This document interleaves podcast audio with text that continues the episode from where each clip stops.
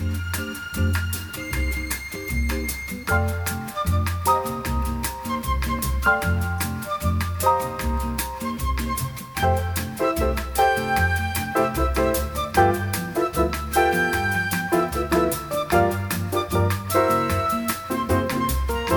Bonjour, vous êtes sur Radio Alpa, 107.3 FM Le Mans et c'est Clap, Clap l'émission hebdomadaire consacrée à l'actualité cinématographique des écrans manceaux avec autour des micros Pierre Barry. Bonjour. Bonjour Pierre et Michel Lafont pour vous parler des 9, 10 euh, films à l'affiche, 10 nouveautés à l'affiche cette semaine. La femme de Tchaïkovski, Un homme heureux, Le Grand Cirque, Marlowe, Ant-Man et la Guêpe, Quantumania. Le Nid du Tigre, Juste Ciel, L'Astronaute, La Romancière, le film et Le Heureux Hasard, Animals, ou plutôt Animals, parce que c'est un film anglo-saxon, et Projet Wolf Hunting. Euh, certains films n'ont droit qu'à très très peu de séances, mais bon, on en parlera quand même. Pour ce qui est de la programmation musicale, eh bien, euh, je suis allé piocher euh, en alternant Un homme heureux et Marlowe. Et Un homme heureux, forcément, ça dit quelque chose euh, donc, on s'y attendait un petit peu. Le titre, c'est un numéro d'ailleurs. Eh ben oui, donc on entend cette William Scheller. William, William Scheller sur Radio Alpa 107.3 FM Le Mans.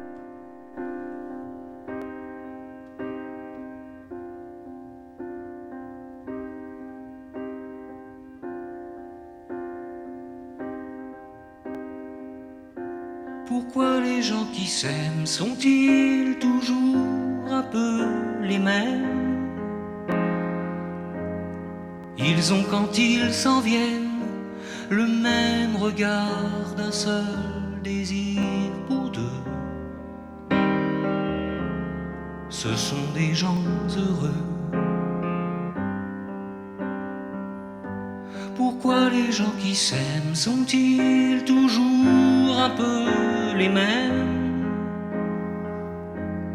Quand ils ont leurs problèmes, bah y a rien à dire y a rien à faire pour eux. Ce sont des gens qui s'aiment. Et moi je te connais à peine, mais ce serait une veine qu'on s'en aille un peu comme eux. On pourrait se faire sans que ça gêne de la place pour deux. Mais si ça ne vaut pas la peine, que j'y revienne, il faut me le dire au fond des yeux. Quel que soit le temps que ça me prenne, quel que soit l'enjeu, je veux être un homme heureux.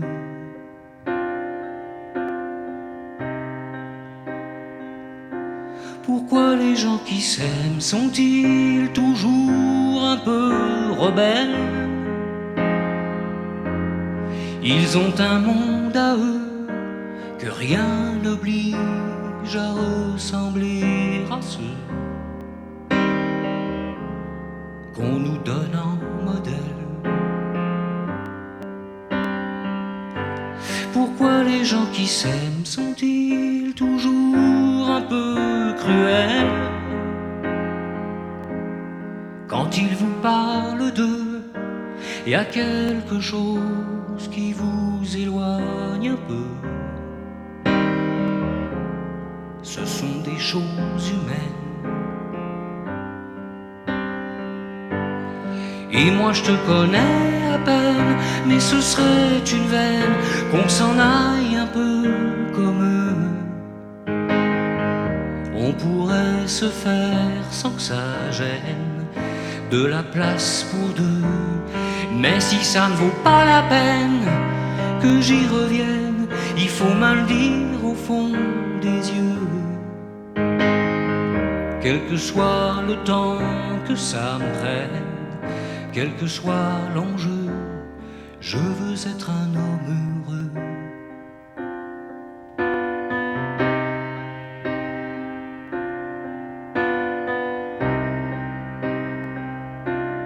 Je veux être un homme heureux.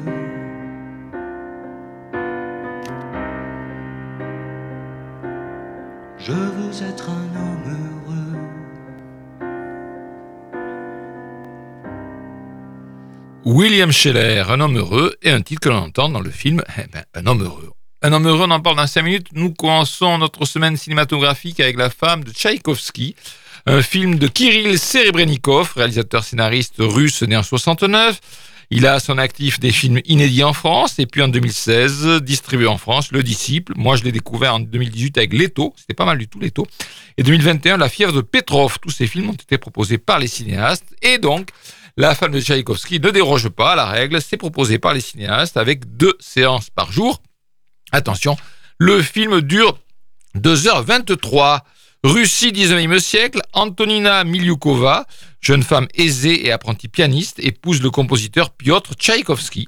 Mais l'amour qu'elle lui porte n'est pas réciproque et la jeune femme est violemment rejetée. Consumée par ses sentiments, Antonina accepte de tout endurer pour rester auprès de lui. Le Figaro, Eric Nehoff, un film fiévreux et puissamment romanesque. Françoise Delbecq dans Elle, une fresque sombre, somptueuse et romanesque.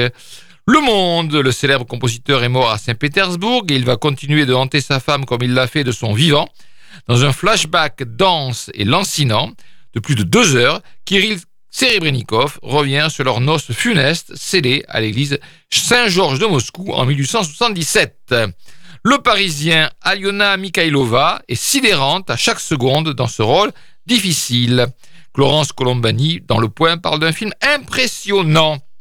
Fabrice Leclerc dans Paris Match, un film flamboyant, noir mais plein de couleurs, à la fois austère et flamboyant, brillamment incarné. Odin Lund, Byron et Antonina Miliukova, deux grandes découvertes. Thierry Chaise en première, un beau portrait de femme magistralement campé par Aliona Mikhailova. Olivia Cooper adjian dans Cahiers du cinéma, la caméra a beau opérer des mouvements millimétrés et jouer de l'ambiguïté entre fantasme et réalité, comme dans Leto et la fièvre de Petrov, le récit, lui, reste strictement ou tristement rectiligne. Un homme et une femme, une femme s'obstine à être haïe. Voilà donc ce que dit la presse à propos du film La femme de Tchaïkovski. Moi j'ai vu La femme de Tchaïkovski, c'est un film d'esthète, on va dire, beau mais chiant. Voilà, hein, euh, la mise en scène est extrêmement sophistiquée, mais en tout cas, rien pour moi ne justifie que ça dure 2h23, si ce n'est la volonté de l'auteur de multiplier les scènes esthétisantes, les fantasmes, des poésies, de la danse, sur une histoire d'amour spirituellement masochiste. Je dis spirituellement parce qu'il n'y a pas de coup échangé du tout. C'est juste au niveau de, de, l'esprit que c'est masochiste. L'action se situe en Russie. Antonina est une jeune femme euh, de la bourgeoisie, elle est pianiste, et elle s'éprend euh, du compositeur Tchaïkovski après une sorte de coup de foudre, tout sauf réciproque. Celui-ci, pour de mauvaises raisons, alors ces mauvaises raisons, c'est ben, Antonina, elle est riche, donc ça peut pas faire de mal.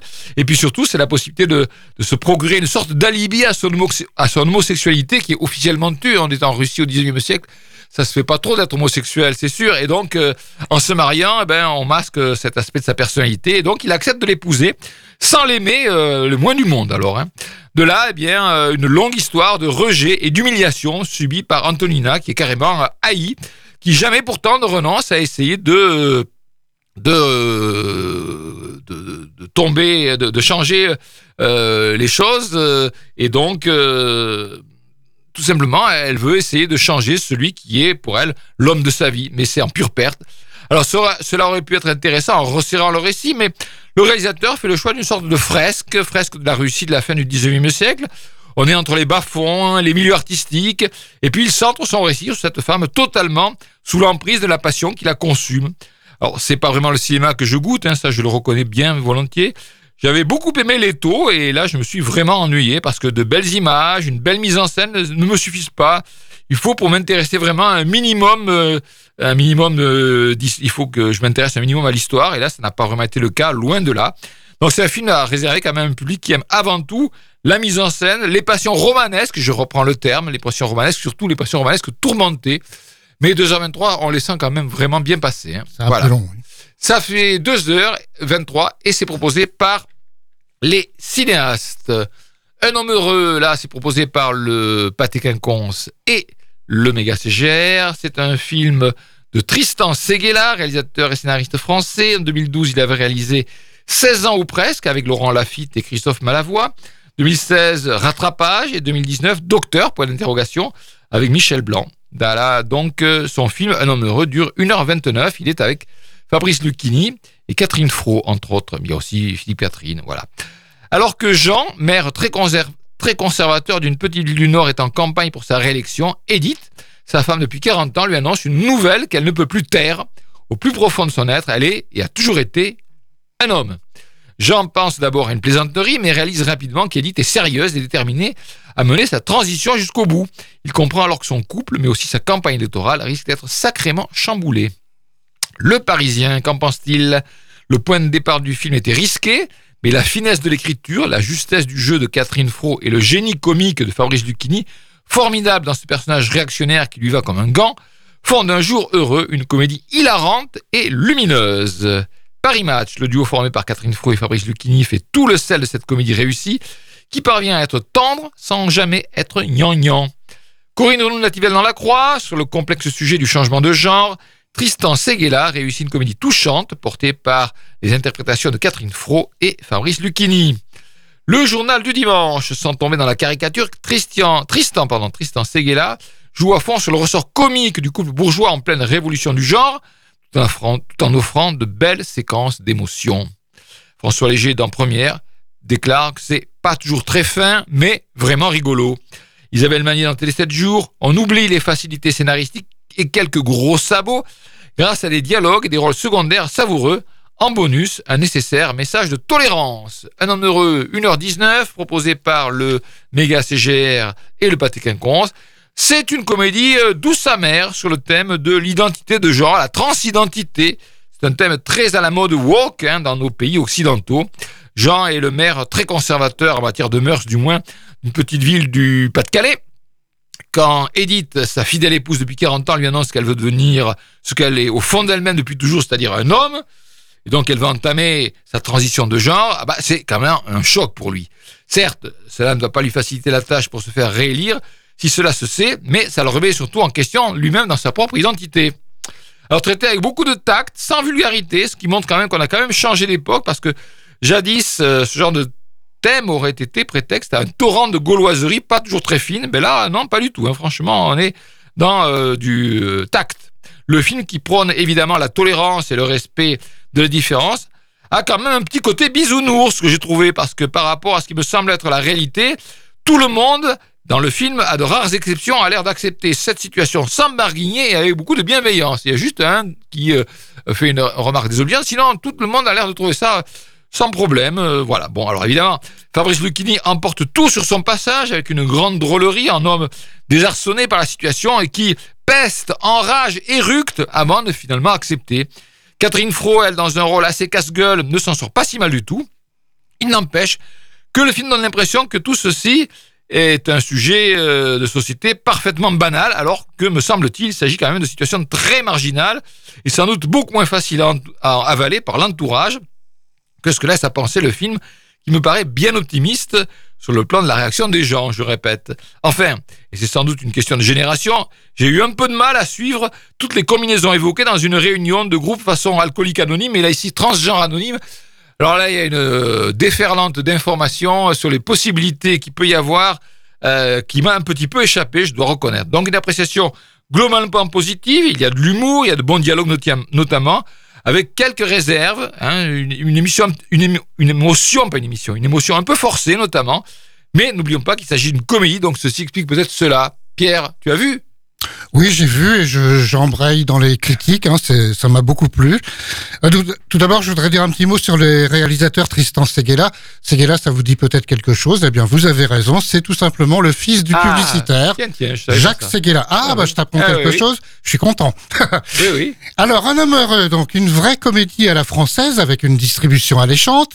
Fabrice Lucchini, Catherine Fro et Philippe Catherine pour les rôles principaux.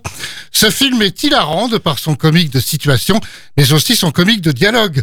Les réparties de Fabrice Lucchini en grande forme dans ce film font mouche à chaque fois. Catherine Fro en transgenre est excellente.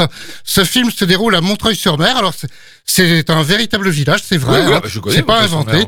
dans le nord de la France, d'où sont d'ailleurs originaires les deux scénaristes. Mhm. En fin de Sorus, précisément, pour être précis, à côté de Montreuil. Mhm. La fausse fin, il y a une fausse fin, à mon avis, très téléphonée. Mhm. Et puis ça continue. La fausse fin laisse place à une fin émouvante où le rire fait place au sentimental. Si vous voulez rire, Courez voir cette histoire comique. En tout cas, moi, j'ai adoré. Alors, Un homme heureux, c'est proposé par le Méga CGR et par le Pâté Quinconce. Le Méga CGR, par contre, est le seul cinéma à proposer le film Le Grand Cirque. C'est un film réalisé par Boudère et Gaël euh, Falzerana. Boudère, c'est le fameux euh, comique, euh, acteur, réalisateur, scénariste ici.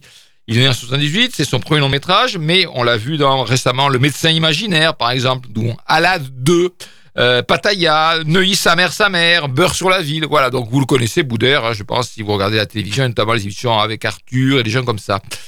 Que des, que que de, quoi est question dans ce grand cirque qui dure 1h25 Eh bien, à l'occasion d'une visite à un ami à l'hôpital pédiatrique Robert Debré à Paris, Momo, un comédien en manque de rôle, fait la rencontre de Michel, le directeur d'une association de clowns bénévoles qui rend visite aux enfants hospitalisés. Grâce aux encouragements et à la confiance de Michel, Momo se laisse convaincre de jouer un rôle dans la vie de ses enfants. Son défi, les faire rire malgré la maladie. Très rapidement, les enfants tombent sous son charme cartoonesque et Momo fait partie intégrante du service pédiatrique. Avec la complicité de Michel, son mentor, et de Bénédicte, une infirmière de l'hôpital, Momo va avoir l'idée de mettre en scène un spectacle de cirque au sein de l'hôpital, dans lequel chaque enfant aura un rôle déterminant. Très peu de critiques pour ce film, le Parisien déclare Boudère incarne ce clown au grand cœur, avec beaucoup de tendresse, et on est touché par ces gamins prêts à rire de leur maladie, à condition qu'on ne les traite pas comme des malades. Voilà. Donc je suis pas allé voir euh, le grand cirque, je pense que c'est un beau piège émotionnel. Euh, et je crois que c'est quand même une, en partie, euh, pas autobiographique, mais je crois que Boudère a été au début à jouer les clowns dans les hôpitaux. Et c'est ça qui lui a donné l'idée de faire ce grand cirque. Pas vu. C'est uniquement, uniquement au euh, méga CGR. Attendez, peut-être c'est aussi au Colisée. Je vérifie. Euh, Mhm. euh, c'est peut-être que c'est aussi au Colisée. Non, non, c'est pas aussi au Colisée. C'est au uniquement au méga CGR. Voilà. Eh bien, petite pause musicale. Un titre que l'on entend dans le film Marlowe, dont on parlera juste après.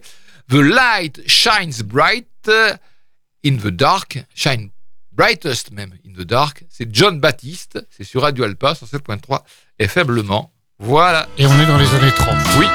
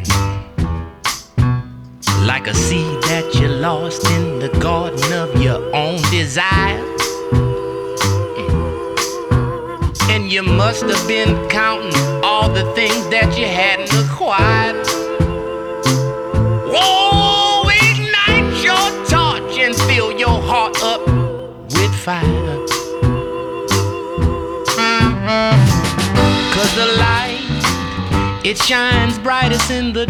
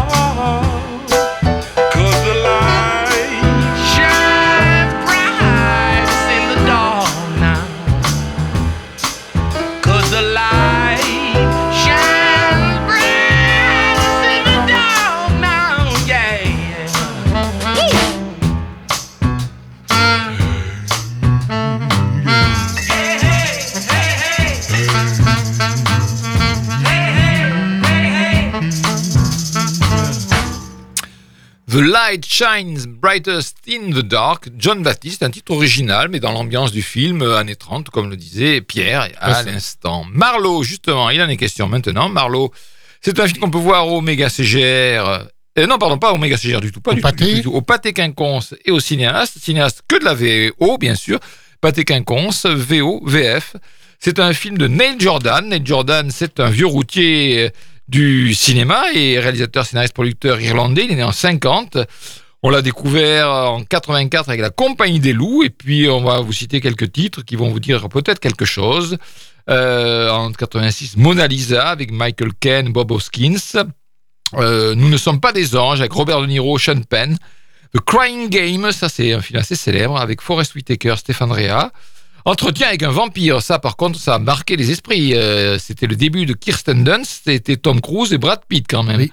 Michael Collins avec Liam Neeson, euh, Julia Roberts, euh, et puis également d'autres films, on va pas tous les citer, mais allons-y pour L'homme de la Riviera avec Nick Nolte et Checky Cario.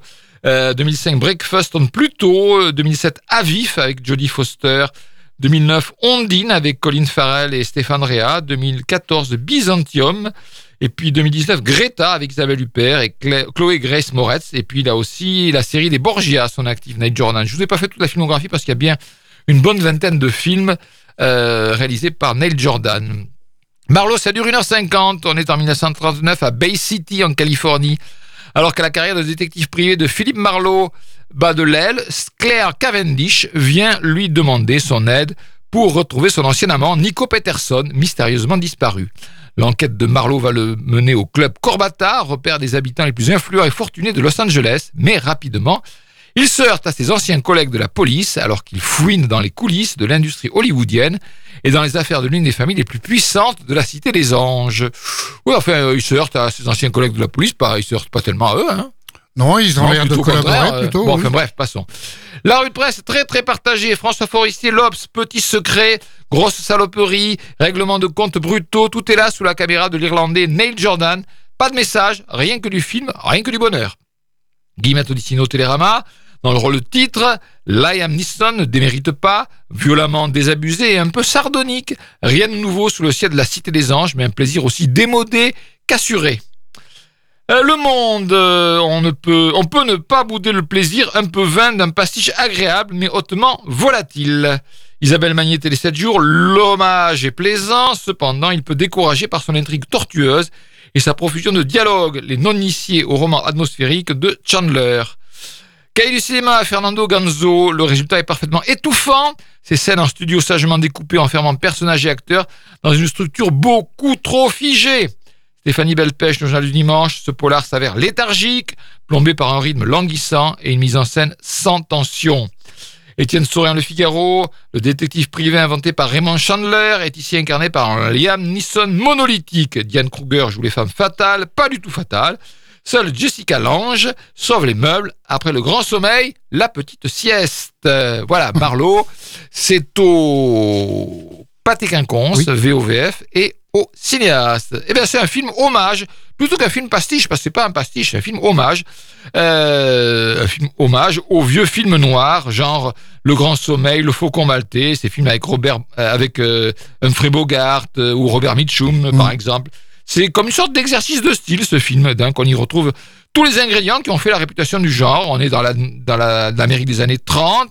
On a un détective désabusé, engagé par une blonde fatale pour retrouver son amant disparu. Et ainsi débute euh, l'enquête avec euh, sa plongée dans un univers corrompu, mêlant patron et employé de studios de cinéma et de clubs privés, avec euh, son récit devenant de plus en plus complexe au fur et à mesure de sa progression, au point qu'avec l'arrivée de nombreux personnages assez typiques, hein, flics, truands, euh, jolies filles, eh bien on finit par ne plus rien y comprendre. mais c'est le style qui veut ça, avec toute une atmosphère très travaillée sur les lumières, les décors, etc., etc. Moi je trouve, s'en sort, plutôt bien euh, dans son rôle de privé obstiné incorruptible, portant beau le trench coat et le feutre mou comme il se doit, hein, à la Bogart bien sûr.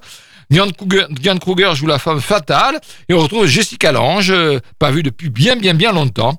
Donc c'est un film à recommander essentiellement nostalgique d'un certain cinéma policier, Mm. sans baston, sans poursuite, sans explosion, sans gunfight, avec par contre des dialogues, dialogues sibyllaires, à double sens, des polars très écrits avec une intrigue à tiroir filandreuse, et une mise en scène totalement fidèle au grand film noir, mais reconnaissons que, à part les aficionados du genre, peu de gens seront convaincus, surtout à mon avis dans la jeune génération qui n'a plus du tout l'habitude de voir ce genre de film. Alors Pierre, Alors, le célèbre détective Philippe Marlowe, connu au travers des romans de Raymond Chandler, tu l'as dit, et aussi de la série télévisée diffusée dans les années 80, Ah. Il enquête. Oui, c'était aux États-Unis, mais ça a été diffusé sur FR3. d'accord. Euh, bon, euh, j'étais un peu jeune, mais j'ai dû trouver ça quelque part. Ce film, tourné en partie en Irlande, puisque le réalisateur est irlandais, il a été aussi tourné en partie en Espagne, mais il nous emmène à Los Angeles. Alors, tu as dit Bay City, c'est dans la banlieue de Los Angeles, Californie, à la fin des années 30 pour une nouvelle aventure. Belle affiche, Liam Neeson dans le rôle de Marlowe, Diane Kruger. Alors, je dis U, moi, parce que elle est allemande, hein, Oui, en fait. Exactement. Donc, c'est comme il y a un tréma sur le U, c'est Kruger Eh oui, et Jessica Lange euh, qui avait commencé euh, avec King Kong oui. en c'est 1976 vrai. Oui, qui avait obtenu d'ailleurs un Golden Globe à cette époque. Alors en parlant d'affiches, ne voit-on pas à un moment celle de la blonde aux yeux noirs dans le film? Mhm. Eh bien, cette histoire est inspirée de ce roman de John Banville, donc un petit clin d'œil. Au début du film, j'ai trouvé l'histoire assez compliquée, confuse parfois, mais ensuite cela se décompte, heureusement, pour arriver à la fin, la clé de l'énigme sur fond de meurtre. Les amateurs de polar apprécieront, l'affaire est bien menée, bien conclue, mais tu l'as dit, on est d'accord là-dessus, c'est quand même assez confus dans la première partie.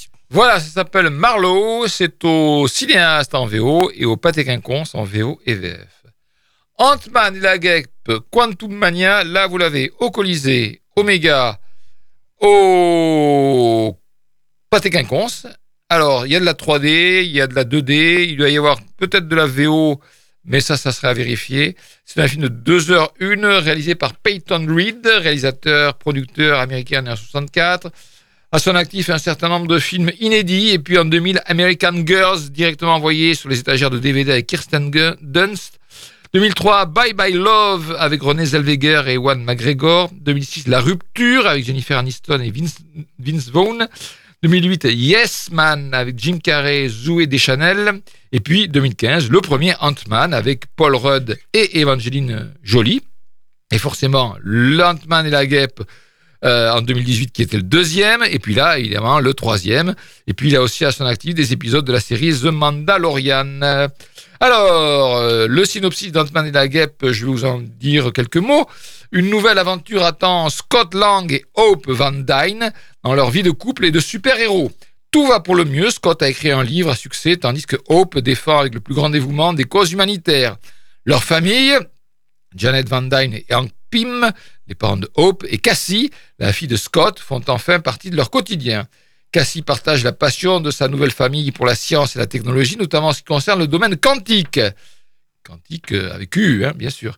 Mais Mm. sa curiosité les entraîne tous dans une odyssée imprévue et sans retour dans le vaste monde subatomique, un endroit mystérieux où ils rencontrent d'étranges nouvelles créatures, une société en crise et un impitoyable maître du temps dont l'ombre menaçante commence tout juste à s'étendre. Voilà, alors très très très partagé. Pour la presse, euh, Carole Nivier dans 20 minutes, le film remplit son contrat en offrant un divertissement réussi. Anaïs Bernot dans West France, rien de révolutionnaire, mais toujours efficace. Le Figaro, Space Opéra subatomique, bourré d'effets numériques et de créatures étranges, ce 31e film Marvel remplit son contrat auprès des enfants, mais commence à manquer singulièrement d'originalité de cette pointe d'humour à laquelle nous avait habitué Paul Rudd. Alexandre Janoviak, écran large, vide subatomique, laideur faramineuse, fou rire nerveux, Ant-Man et la guêpe Quantumania rate presque tout ce qu'il entreprend et c'est un super pouvoir en soi. Télérama, Céline Muri, Cécile Muri, pardon, Difficile malgré tout de ne pas éprouver une sensation de déjà vu, des Avengers, des blagues, des effets spéciaux tonitruants, des univers parallèles, une énième version alternative de la même recette à succès. Théorie Riboton les inrecuptibles, voici donc un objet d'une radicalité relevant presque du blockbuster expérimental, mais dont l'expérimentation ne conduirait qu'à une liquidation émotionnelle. Olivier Lam, Libération, débauche numérique qui tourne à vide, le dernier Marvel touche au stade terminal du blockbuster désinvesti, ne fayant même plus de croire à son propre gloubi-boulga. Alors ça, moi, ça fait un moment que j'ai arrêté de voir ces films au cinéma, donc je ne vais pas vous en parler. Je le regarderai quand il passera à la télévision sur Canal, et je le verrai certainement en trois épisodes en me disant mais qu'est-ce que c'est bête, mais qu'est-ce que c'est con? Mais oui, parce que c'est comme ça, quoi. Hein. Ah Ant-Man et la guêpe, c'est pas du tout pour des gens de ma génération c'est éventuellement euh, pour les jeunes euh, qui aiment le bruit et les effets spéciaux. C'est au Colisée, c'est au Méga CGR, c'est au Pâté Quinconce, en 2D, en 3D, et, euh, et puis, et puis, et puis, peut-être en VO, quelques séances, j'en sais rien. Le Nid du Tigre, le Nid du Tigre, c'est proposé, je crois, uniquement par le cinéma... Colisée, non Colisée, voilà, Colisée, le Nid du Tigre. C'est un film de Brando Kilissi, pas si Kilichi ou Kilichi, réalisateur-producteur argentin. Euh, réalisateur-producteur argentin, il avait réalisé en 2018 Pizzu, l'ours blanc, co-réalisé, et ça avait été envoyé en VOD. Le, nuit du tigre, le nid du tigre, le nid du tigre, pas la nuit, le nid du tigre, 1h34, c'est un film pour les enfants. Hein. Une nuit, Balmani, jeune orphelin, sauve un bébé tigre des griffes d'un impitoyable braconnier. Pour lui échapper, ils entreprennent un long et périlleux voyage vers les hauteurs de l'Himalaya. Ensemble, ils vont vivre la plus grande aventure de leur vie. Le Parisien, il y a quelques coïncidences et enchaînements un peu trop naïfs dans ce nid du tigre, mais cette odyssée est traversée par un vrai suspense. Cécile Murie dans Télérama, brodée sur le motif classique de l'amitié entre un enfant et un animal, cette odyssée à travers des paysages grandioses autour de l'Himalaya propose un joli divertissement à l'ancienne, candide et touchant. Xavier Lerper dans l'Obs. Ajouter un peu de suspense, un braconnier féroce, prêt à tout pour capturer le jeune félin. Des décors magnifiques au pied de l'Himalaya, mais pour la narration, le réalisateur fait le service minimum, beau mais creux. Sylvestre Picard dans Première. Deuxième film de fiction de ce réalisateur vétéran du documentaire est porté par l'utilisation de fabuleuses séquences authentiques, entre guillemets, et la présence d'adorables vrais, entre guillemets, tigres à l'écran. Le reste, une course-poursuite népalaise, au dialogue et aux personnages creux, fait plutôt pâle figure, à réserver aux enfants, mais c'est tout Ça s'appelle le Nid du Tigre, et le Nid du Tigre, on peut le voir uniquement au Colisée. Tout comme on peut voir au Colisée Juste Ciel, mais Juste Ciel, vous pouvez aussi le voir au euh, Méga CGR. Alors c'est un film de Laurent Tirard. Laurent Tirard, moi c'est un réalisateur que j'aime bien, moi. Hein. Réalisateur, scénariste, dialoguiste né en 67. Il avait réalisé en 2003 Mensonges et trahison et plus si affinité, avec Édouard Baird et Marie-Josée Croze. Un excellent film Molière, qui euh, était euh, avec Romain Duris et Fabrice Lucchini, vraiment excellent. Le Petit Nicolas avec Cadmerade et Valérie Le Mercier. En 2012, il avait aussi réalisé Astérix et Obélix au service de Sa Majesté, avec Depardieu et Édouard Baird. Comme le Petit Nicolas avait marché, ben en 2014, Les Vacances du Petit Nicolas. 2016, Un homme à la hauteur avec Jean Dujardin et Virginie Efira. 2018, Le Retour du héros avec Jean Dujardin et Mélanie Laurent. Et puis 2021, l'excellent discours, le film Le Discours avec Benjamin Laverne et euh, Sarah Giraudot. Et puis il a réalisé aussi des épisodes de la fameuse série 10%. Voilà, donc vous voyez quand même des, films, ma foi, euh, des bonnes comédies. Et bien là, juste ciel, 1h26. Euh, vous allez voir la revue de presse, elle n'est pas très longue, mais elle est vraiment pas bonne. Pour sauver l'EHPAD local qui tombe en ruine, cinq religieuses un peu folles, alors parmi elles il y a Valérie Bonneton, Claire Nadeau, Camille Chamou, sont prêtes à tout, y compris à participer à une course cycliste afin d'en remporter le prix. Seul bémol, elles sont nulles à vélo, et pour ne rien arranger, elles ne sont pas les seules sur le coup. La rédaction du Parisien, on sourit un peu au gré de flashbacks loufoques, mais les gags trop puérils tombent à plat, comme quand les nonnes cirent abondamment le parquet pour faire tomber leurs concurrentes. Écran large, Judith Beauvalet, même sans en attendre grand-chose, juste si elle parvient à décevoir, avec son scénario griffonné sur un coin de table, et ses blagues enfantines usées jusqu'à la corde. Le casting lutte fort contre le malaise, mais perd la bataille dès le premier round. François Léger dans première, les gags, euh, des chutes, beaucoup, beaucoup de chutes, tombent à plat les uns après les autres, et le film finit par ressembler à une comédie de notre âge aurait ressorti du formol. Du formol, ressorti du formol, oui. Ben oui, je suis pas allé voir Juste Ciel parce que ben, euh, pas le temps. Et puis euh, quand j'ai vu la revue de presse, je me suis dit euh, ce que j'ai l'impression de ressentir en voyant la bande-annonce risque de se confirmer à la vision du film. Et donc, je ne suis pas allé le voir. C'est possible de le voir malgré tout au Colisée et au Méga CGR. Pas vu. Pas vu. Eh bien, maintenant, petite pause musicale. C'est un titre que l'on entend dans Un homme heureux. C'est les Rita Mitsuko. Ah on oui. les entend même deux fois, il me semble bien, hein, dans le film. Deux fois, oui, Oui. euh, dans le film et à la fin. C'est ça. Ça s'appelle C'est comme ça. C'est le fameux titre d'Erita Mitsuko sur Radio Alpa 107.3 FM Le Mans. Ça met un petit peu de temps à démarrer, mais vous allez voir.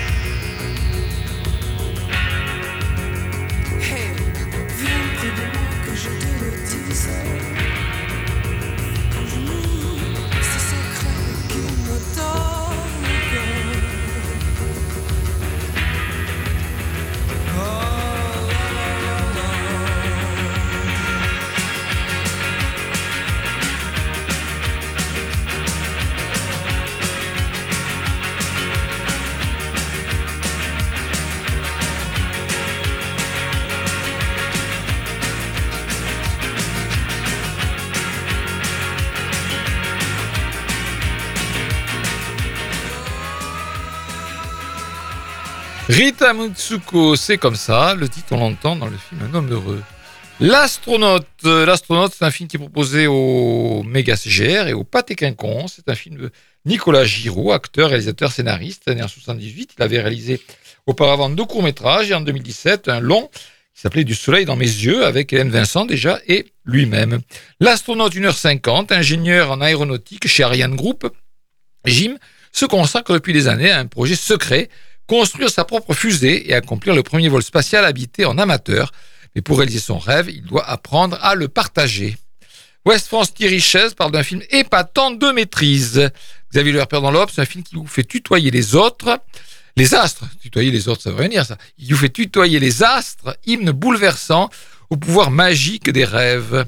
La rédaction du Parisien, un ovni, une fusée, une aventure inoubliable, déclare la rédaction. Olivier de Bourine dans Marianne, malgré son intrigue improbable, l'astronaute séduit grâce à son absence de cynisme.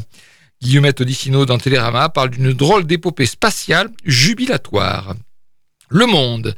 Surtout notre bonheur est de nous retrouver nez à nez avec un film ovni entre Armageddon et Petit Paysan. Armageddon, on n'avait jamais vu si belle fusée à la ferme et branle-bas de cosmonautes dans les prés. Léolo Jimmy Battista, lui, l'a pas du tout apprécié. Dans Libération, il déclare, en fait, l'astronaute ressemble à son héros, naïf, un peu mou et vite agaçant. Eh bien, moi, j'ai vu cet astronaute et je l'ai vu au Méga CGR. Non, je l'ai vu au Pâté Quinconce et on peut le voir aussi au Méga CGR. Alors, on peut voir le film comme un conte pour grandes personnes, tant l'histoire est peu vraisemblable. Hein. C'est celle de Jim, qui rêve depuis l'enfance d'aller dans l'espace. Un rêve que lui a inspiré son grand-père. Voilà. Alors, il a été recalé pour devenir astronaute parce que c'est quand même un, un type, euh, un garçon brillant qui a fait des belles études. Il a été quand même recalé pour devenir astronaute. Il y a Thomas Pesquet qui lui passé devant, par exemple. Il est malgré tout entré comme ingénieur euh, chez Ariane Group et surtout, eh bien, il a décidé en secret de construire sa propre fusée pour accomplir donc son propre vol spatial. Une première réalisée par un amateur pur. On n'est pas du tout euh, avec un type genre Elon Musk hein, qui aurait d'immenses moyens. Non, non, non, là, ici, c'est plutôt euh, du bricolage dont il est question, mais un bricolage sérieux réalisé par des gens compétents. Et donc, avec le soutien, entre autres, de sa bienveillante grand-mère et surtout celui de Alexandre Ribot, un ancien astronaute français qui a été touché par, par sa quête, eh bien, donc, euh, Jim va se lancer dans l'aventure de la construction de sa fusée et euh, essayer de la lancer avec lui dans l'espace. Évidemment, on ne croit absolument pas à cette histoire si on est un tout petit peu rationnel, mais comme tout est fait justement pour qu'on y croit, eh ben, on se laisse embarquer dans l'aventure avec ces personnages touchants, idéalistes et convaincus qu'ils vont surmonter tous les obstacles. Et finalement, ça donne un film agréable avec de petits moyens, hein, à l'image de ceux de Jim, mais finalement c'est plaisant, plein d'humanité. C'est étonnant comme sujet et comme histoire euh, pour un film français. En tout cas, ça sort de l'ordinaire, même si c'est quand même assez naïf. Donc c'est un film que je recommanderais bien volontiers, L'astronaute, à voir au Méga CGR et au Pâté Quinconce. La romancière, le film et le heureux hasard, c'est un film qui est proposé par les cinéastes. Attention, le film n'est pas proposé tous les jours, par exemple, il n'y aura pas de séance dimanche, sinon c'est une ou deux séances. La romancière, le film, le heureux hasard, c'est un film de Hong Sang-soo. Je ne vais pas m'amuser à faire la filmographie de Hong Sang-soo. Euh, il tourne plus d'un film par, euh, an depuis 2003. Donc ça fait bien une trentaine, une quarantaine de films à son actif. On va citer juste euh, allez, les 5-6 derniers. 2018, Hotel by the River. 2020, La femme qui s'est enfuie. 2021, Introduction. 2022, Juste sous vos yeux. Donc, vous voyez, un par an et même certaines années, un, deux, voire trois. J'ai bien aimé les premiers titres. Le premier film, donc, ça s'appelait Le jour où le cochon est tombé dans le puits. J'aime bien ce titre-là, mais bon, c'est comme ça. Il y en a un autre en 2003, La Vierge mise à nu par ses prétendants. Mais bon, je ne sais pas si les films sont bien, pas bien. Euh, je suis pas un grand, grand fan de cinéma asiatique. Et bah moi aussi, mais vu les horaires, j'ai pas pu. Ah ben oui. Il n'y avait pas de séance hier, par exemple. Et non, exactement. 1h33 pour ce film, banlieue de Séoul. Jun Hee, romancière de renom, rend visite à une amie libraire perdue de vue. En déambulant dans le quartier, elle croise la route d'un réalisateur et son épouse. Une rencontre en amenant une autre, Jun Hee fait la connaissance de Kil Soo, une jeune actrice à qui elle propose de faire un film ensemble. Voilà, donc euh, la revue de presse, l'Obs, François Forestier, un film de l'ordre du rêve auquel il faut s'abandonner. C'est comme un parfum de fleurs, évanescent, charmant, insaisissable. Yannick Vely dans Paris Match, jamais le cinéaste sud-coréen n'avait autant parlé de lui et de son cinéma, même s'il ne, ne l'avouera pas aussi facilement, pudique qu'il est.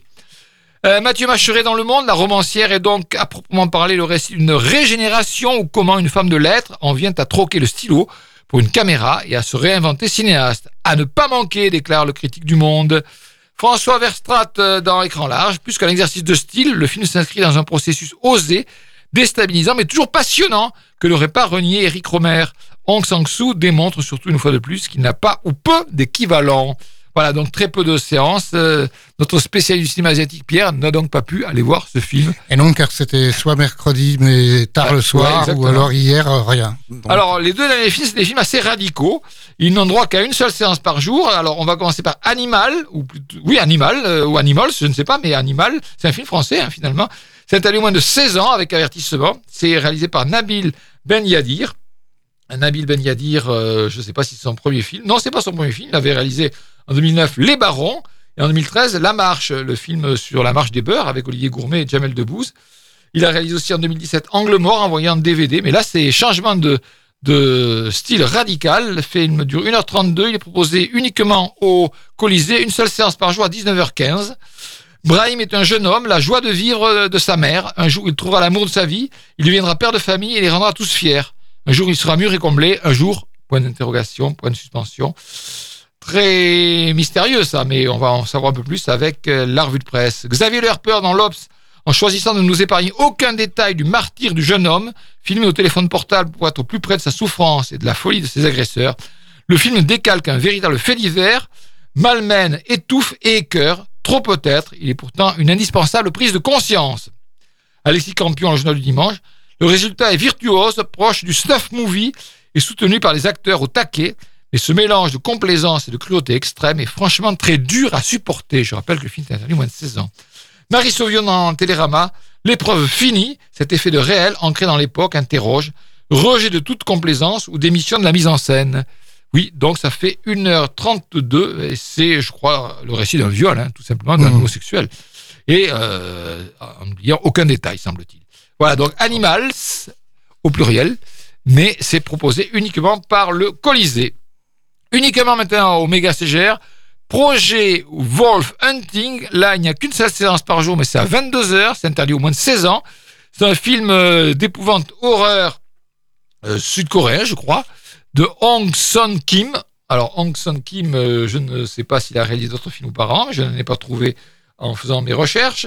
Alors, alors qu'ils sont transférés depuis les Philippines vers la Corée du Sud, un navire cargo euh, par, alors, pardon, je reprends. Alors qu'ils sont transférés depuis les Philippines vers la Corée du Sud par un navire cargo, plusieurs dangereux criminels provoquent une violente émeute jusqu'à ce qu'un monstre non identifié sorte de son sommeil. Alors, la revue de presse va vous en dire un peu plus. Caroline Vidan en 20 minutes, projet Wolf Hunting prouve que coréen et gorissime n'est pas un pléonasme. Ce festival de baston et de mise à mort brutale combine les deux pour le plus grand bonheur des amateurs d'horreur viscérale. Pas toi, Pierre. Ah bah c'est coréen, mais non, l'horreur, euh, c'est non. Le Parisien, cette hécatombe n'est sans doute pas toujours nécessaire, mais elle devient tellement délirante et exacerbée qu'on ne peut que suivre les yeux écarquillés, alors que le réalisateur nous emmène toujours un cran plus haut dans le stress et l'accélération du rythme cardiaque. Stéphanie Belpêche, le journal du dimanche. Le cinéma coréen brille toujours par sa radicalité, preuve en est avec ce survival en espace confiné qui orchestre un déluge de violence gore et décomplexé, chaotique et jouissif. François Léger dans Première, un concentré d'action et de gore qui refuse la chute de rythme au point d'en devenir parfois un peu épuisant. Mais dans ce registre, de quel registre parle-t-on au fait? On n'a pas vu grand-chose de plus électrifiant depuis longtemps. Lélo Jimmy Battista dans Libération, tout ça pourrait être drôle, malin ou effrayant, mais le film, hélas, ne choisit jamais son camp. Bien trop sérieux pour qu'on s'y amuse vraiment, et beaucoup trop con pour être pris au sérieux. Reste que ça a au moins le mérite de ne jamais ennuyer. Deux heures d'action non-stop, littéralement, et de très largement enterrer niveau maîtrise et savoir-faire les récentes tentatives des Américains rayon boucherie. Paris Match, Yannick. Au début, c'est plutôt plaisant, surtout quand le monstre se réveille, mais très vite, la lassitude gagne à mesure que l'hémoglobine coule à flot. Et l'Obs, Nicolas Chalère, un piètre film d'exploitation qui confond mise en scène avec surenchère et transgression avec barbarie. Débile, conclut Nicolas Chalère. Bah, je l'ai pas vu, 2h01 et c'était uniquement euh, à 22h, donc je n'ai pas eu envie de le voir, mais ça doit être quelque chose qui dépote comme film. Projet Wolf Hunting, uniquement au Méga CGR et uniquement à 22h chaque soir. Voilà. Allez, avant de vous annoncer les films à la fin de la semaine prochaine, un petit titre que l'on entend dans le film euh, Marlowe. Ça s'appelle Impossible et c'est euh, chanté par Jade Vincent sur Radio Alpa 107.3 FM Le Mans.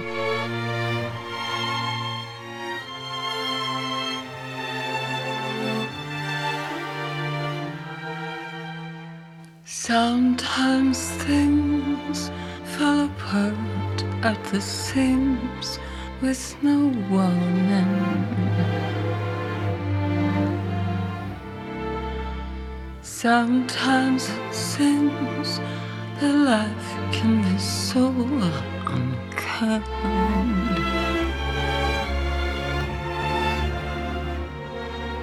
But if you know what I know, You wouldn't fret so as the mystery unfolds in time.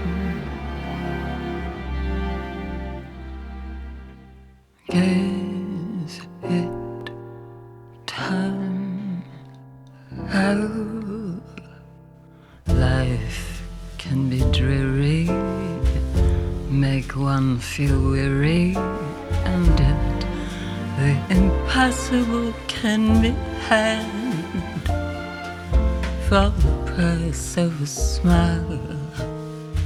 A wink of an eye can turn bland to glad. Oh, days seem longer when troubles upon you, and yet in time they fade away. from the price of a life, bad days will surely pass, turn misery to gay.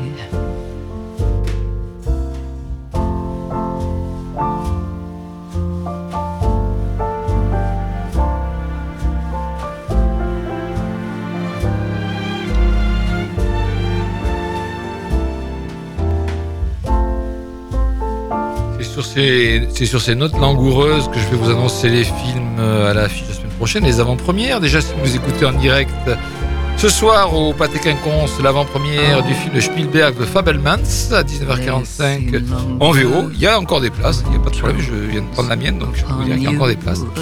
Euh, dimanche, toujours au Pâté Quinconce, euh, l'équipe des Trois Mousquetaires d'Artagnan viendra propose- présenter le film à 17h45. Et, euh, oui, à des Trois Mousquetaires d'Artagnan. Alors je ne sais pas s'ils seront tous là, mais sur, euh, on nous annonce Vincent Cassel, Romain Duris, euh, le réalisateur lui sera là. Comme Marmaille, peut-être aussi. Euh, Pio Marmaille, je ne sais pas s'ils viendront tous, euh, je suis quand même épaté qu'ils se sacrifient un dimanche pour venir présenter leur film au, au Mans, mais enfin bon, peut-être après tout, j'en sais rien.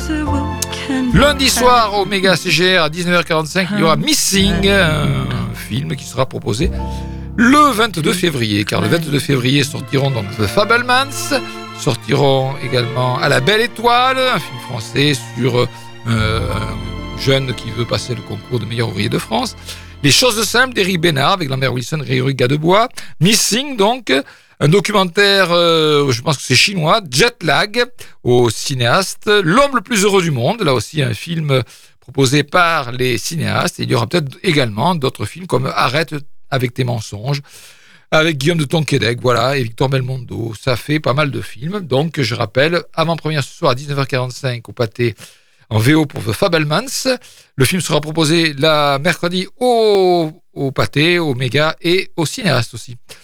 Et les trois mousquetaires de D'Artagnan à 17h45 dimanche. Et puis Missing en avant-première, 19h45 lundi. Voilà, sur ces bonnes paroles, on va vous souhaiter une excellente semaine cinématographique. Euh, Euh, Pierre de recommande- parler de, Ah oui, oui, des, films pour enfants. Oui, oui. Alors rapidement, les titres. Dès 3 ans, Héroïne, il n'y aura qu'une seule séance, hein, c'est à 10h jeudi. Et puis encore pour 3 ans, Vive le vent d'hiver. Dès 5 ans, Yuku et la fleur de l'Himalaya.